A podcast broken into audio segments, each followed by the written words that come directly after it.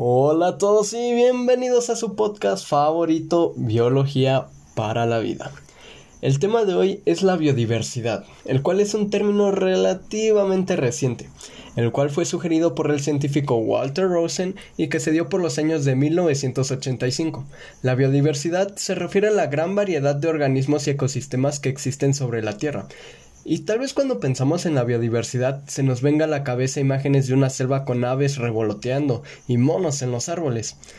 Incluso yo me acuerdo que en la primaria veía un mapa colgado en la pared que decía Biodiversidad de México, y justamente tenía en él esta idea de una selva súper llena de animales. Sin embargo, la biodiversidad es mucho más que eso. La biodiversidad también son los secos desiertos y los fríos bosques. Incluso variedades de maíz, chile o papa que vemos en el mercado son manifestaciones de la misma biodiversidad. Para entender mejor este tema de biodiversidad, lo vamos a dividir en tres niveles, los cuales serían diversidad genética, de especies y de ecosistemas. Para empezar, ¿te has preguntado por qué cada individuo, a pesar de que se parezca a otro, no es exactamente igual, sino que posee características que no lo hacen único?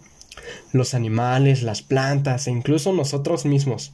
Bueno, pues esto es una expresión de lo que se llama diversidad genética y si nos fijamos bien se puede apreciar por todos los lados, en los diversos colores y formas de los insectos, en los colores de la piel, en los ojos de los humanos, así como en las tonalidades del pelo de los animales e incluso en los sutiles cambios en los cantos de los canarios y otras aves.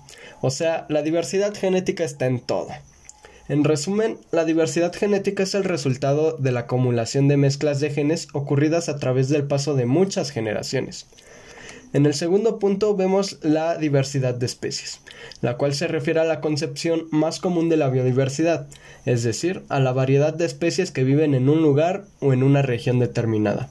En una selva, por ejemplo, como lo habíamos mencionado antes, la diversidad de especies la integran cientos de especies de árboles, arbustos, lianas, hongos, helechos, felinos, roedores, etc.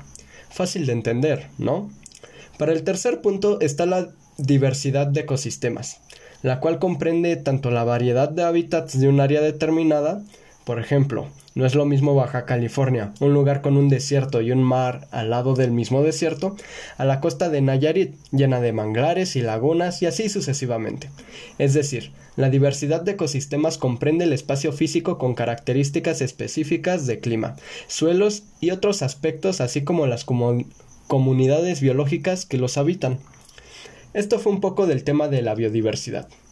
¿Te imaginas que todo fuera igual? Los paisajes, los insectos, los animales, los humanos. Sería muy aburrido, ¿no es así? Bueno, pues esa es una de las cosas más bellas de la biodiversidad. Todo es diferente, haciendo que no sea nada aburrido. En fin, gracias por escucharnos y nos oyemos a la próxima. Adiós.